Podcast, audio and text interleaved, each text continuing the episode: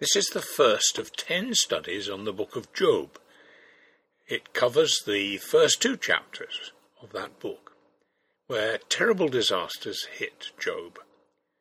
The book of Job is totally fascinating, but difficult. It is deeply concerned with the question of wisdom. How does one live well?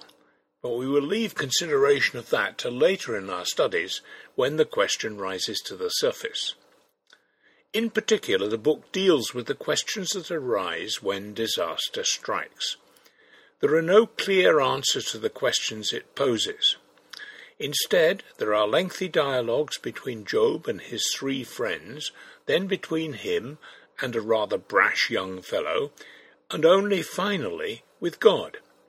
We are left to think and puzzle over what is said, and draw our own conclusions rather than treating it as an authoritative text that tells us things we should believe or do. One commentator says, we need to be transparent about the hazards of being human and teach the full witness of Scripture, which is messy, complex, and ultimately wonderfully true. That is nowhere more the case than in the book of Job. This is an attempt to teach that full witness as we are given it in this book. To give an idea of what is to follow, here is the first chapter. In the land of Uz there lived a man whose name was Job. This man was blameless and upright. He feared God and shunned evil. He had 7 sons and 3 daughters, and he owned 7,000 sheep, 3,000 camels, 500 yoke of oxen, and 500 donkeys, and had a large number of servants. He was the greatest man among all the peoples of the East. His sons used to hold feasts in their homes on their birthdays, and they would invite their 3 sisters to eat and drink with them. When a period of feasting had run its course, Job would make arrangements for them to be purified. Early in the morning he would sacrifice a burnt offering for each of them, thinking, perhaps my children have sinned and cursed God in their hearts. This was Job's regular custom. One day the angels came to present themselves before the Lord, and Satan also came with them. The Lord said to Satan, "Where have you come from?" Satan answered the Lord, "From roaming throughout the earth, going back and forth on it." And then the Lord said to Satan, "Have you considered my servant Job? There is no one on earth like him. He is blameless and upright, a man who fears God and shuns evil. Does Job fear God for nothing?" Satan replied. "Have you not put a hedge around him and his household and everything he has? You have blessed the work of his hands, so that his flocks and herds are spread throughout the land. But now stretch out your hand and strike everything he has, and he will surely curse you to your face." The Lord said to Satan, "Very well then, everything he has is in your power, but on the man himself do not lay a finger." Then Satan went out from the presence of the Lord.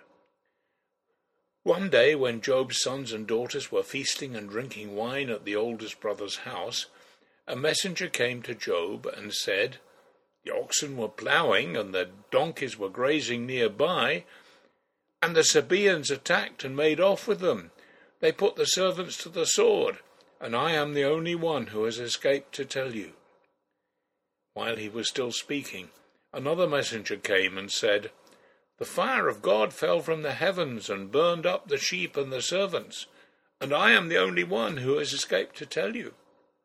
While he was still speaking, another messenger came and said, "The Chaldeans formed 3 raiding parties and swept down on your camels and made off with them. They put the servants to the sword, and I am the only one who has escaped to tell you." While he was still speaking, yet another messenger came and said, "Your sons and daughters were feasting and drinking wine at the oldest brother's house, when suddenly a mighty wind swept in from the desert and struck the 4 corners of the house. It collapsed on them, and they are dead. And I am the only one who has escaped to tell you." At this, Job got up and tore his robe and shaved his head. And then he fell to the ground in worship and said, Naked I came from my mother's womb, and naked I will depart. The Lord gave, and the Lord has taken away. May the name of the Lord be praised. In all this, Job did not sin by charging God with wrongdoing. What a situation! Before looking at it in any detail, here is an overview of what is to come. The book tackles two major questions in particular. One, why is it not true that good things happen to good people and bad things happen to bad people? A psalmist realized that when he said, For I envied the arrogant when I saw the prosperity of the wicked. They have no struggles. Their bodies are healthy and strong. They are free from common human burdens. They are not plagued by human ills. This is what the wicked are like. Always free of care, they go on amassing wealth. Surely in vain have I kept my heart pure, and have washed my hands in innocence. And then the major question, too, is, how can it be that our world, and our life in it, is subject to so much chaos? It also raises two other questions that follow from those two. 3. How can we live wisely in this difficult environment? And 4. How can we trust in the reliability of God if He presides over such an erratic world? We will not get complete and totally satisfactory answers to those questions, but we will be forced to think through our attitudes toward them and come to a deeper appreciation of this world we live in and the God who created and now controls it. Question 1 revolves round one false idea that was common in those days and is still very common today.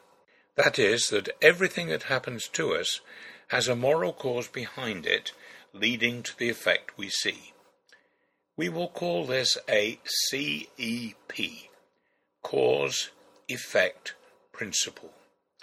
It suggests that if I am good, only good things will happen to me. If I am bad, then bad things will happen to me. That leads to commonly heard statements like, he didn't deserve that, implying that something terrible has happened to an essentially good person and that it shouldn't have done. The CEP does, of course, operate in the physical world. If you put salt in water, you get salt water. If you kick the table leg, you will get a bruised toe. The Book of Job teaches us that a principle like that does not operate in the moral and ethical world. Question 2 revolves around what we will call the NCL, the normal chaos of life. Many Christians would query use of the word chaos in relation to the way the world works, but it does seem to be the right word to use in this book. We will question the use of it more closely in Study 9. As we shall see, the Book of Job teaches us that life is not well ordered. It hasn't been since the creation. However difficult it may be to accept that God did not create a neat and well-ordered world, that one that appears to us to be a thoroughly erratic one, that is what He did, and we have to live in it. To move on to the detail of chapter 1, here it is. Job was probably a real person who gave rise to many stories. He lived in the Middle East, but not in Israel, sometime about the same time as Abraham. The book was written by an Israelite much later, probably about 700 BC, possibly using an old beginning and the end as a frame into which he put the lengthy poetical dialogue which is the main part of the book. The obvious intention was to do something to answer some of the questions raised by the old tale. We will look at selected sections of the book, not all of it, which can be a bit repetitive. The Satan of this chapter is not the devil of later books of the Bible. He is a member of the angelic council, the verse 6 of that chapter 1. He is the accuser, prosecuting counsel before the Lord, a sort of Attorney General, so we are straight into a courtroom type of thinking. We shall soon find that much of the book is concerned with Job wanting a judicial review of his case. He wants to be able to argue his case before the Lord. We move on by reading chapter 2. On another day, the angels came to present themselves before the Lord, and Satan also came with them to present himself before him. And the Lord said to Satan, "Where have you come from?" Satan answered the Lord, "From roaming throughout the earth, going back and forth on it." And then the Lord said to Satan, "Have you considered my servant Job? There is no one on earth like him. He is blameless and upright, a man who fears God and shuns evil. And he still maintains his integrity, though you incited me against him to ruin him without any reason." "Skin for skin," Satan replied. "A man will give all he has for his own life. But now stretch out your hand and strike his flesh and bones, and he will surely curse you to your face." The Lord said to Satan, "Very well then, he is in your hands, but you must spare his life."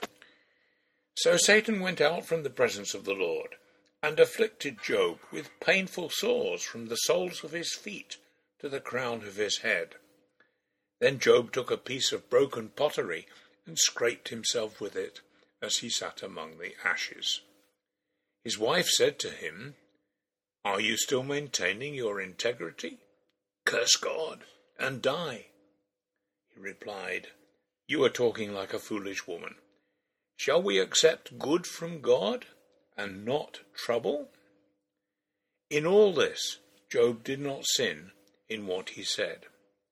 When Job's three friends, Eliphaz the Temanite, Bildad the Shuhite, and Zophar the Naamathite, heard about all the troubles that had come upon him, they set out from their homes and met together by agreement to go and sympathize with him and comfort him.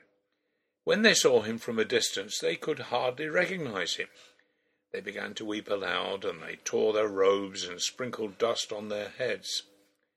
Then they sat on the ground with him for 7 days and 7 nights.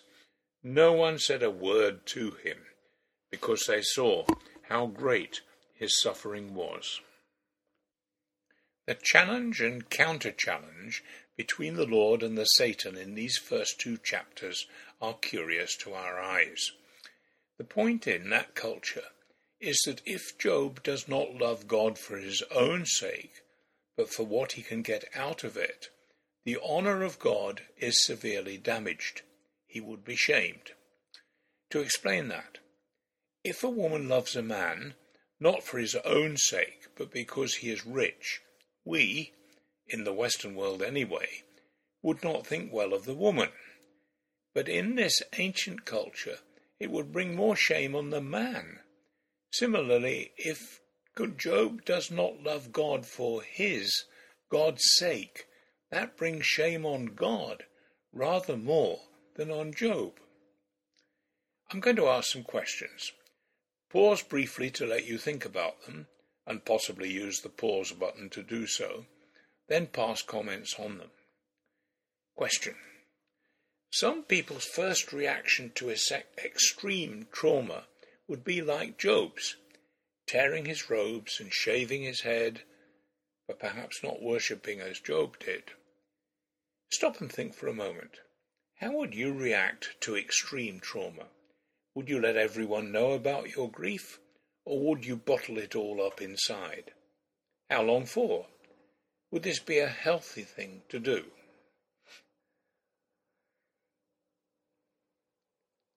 Answer. Of course, I don't know what your reaction would be. Possibly you don't either, as we often don't know ourselves very well in situations like this until we actually experience them.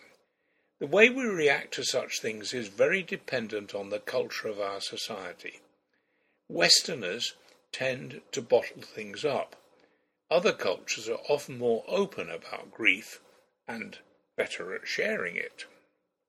Here's another question. Which of the three friends' actions here would you think most helpful to Job? How would you act in such a situation?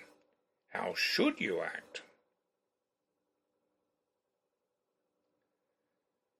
Answer. Their silent sharing of his grief would be most helpful to him. There would be a great temptation to say all the culturally approved things, many of which are not very helpful. It is a great gift to be able to say truly helpful things in a situation like this. The Lord said to the accuser, "You incited me against him to ruin him without any reason." And a question, what are the implications of that statement? What does it tell us?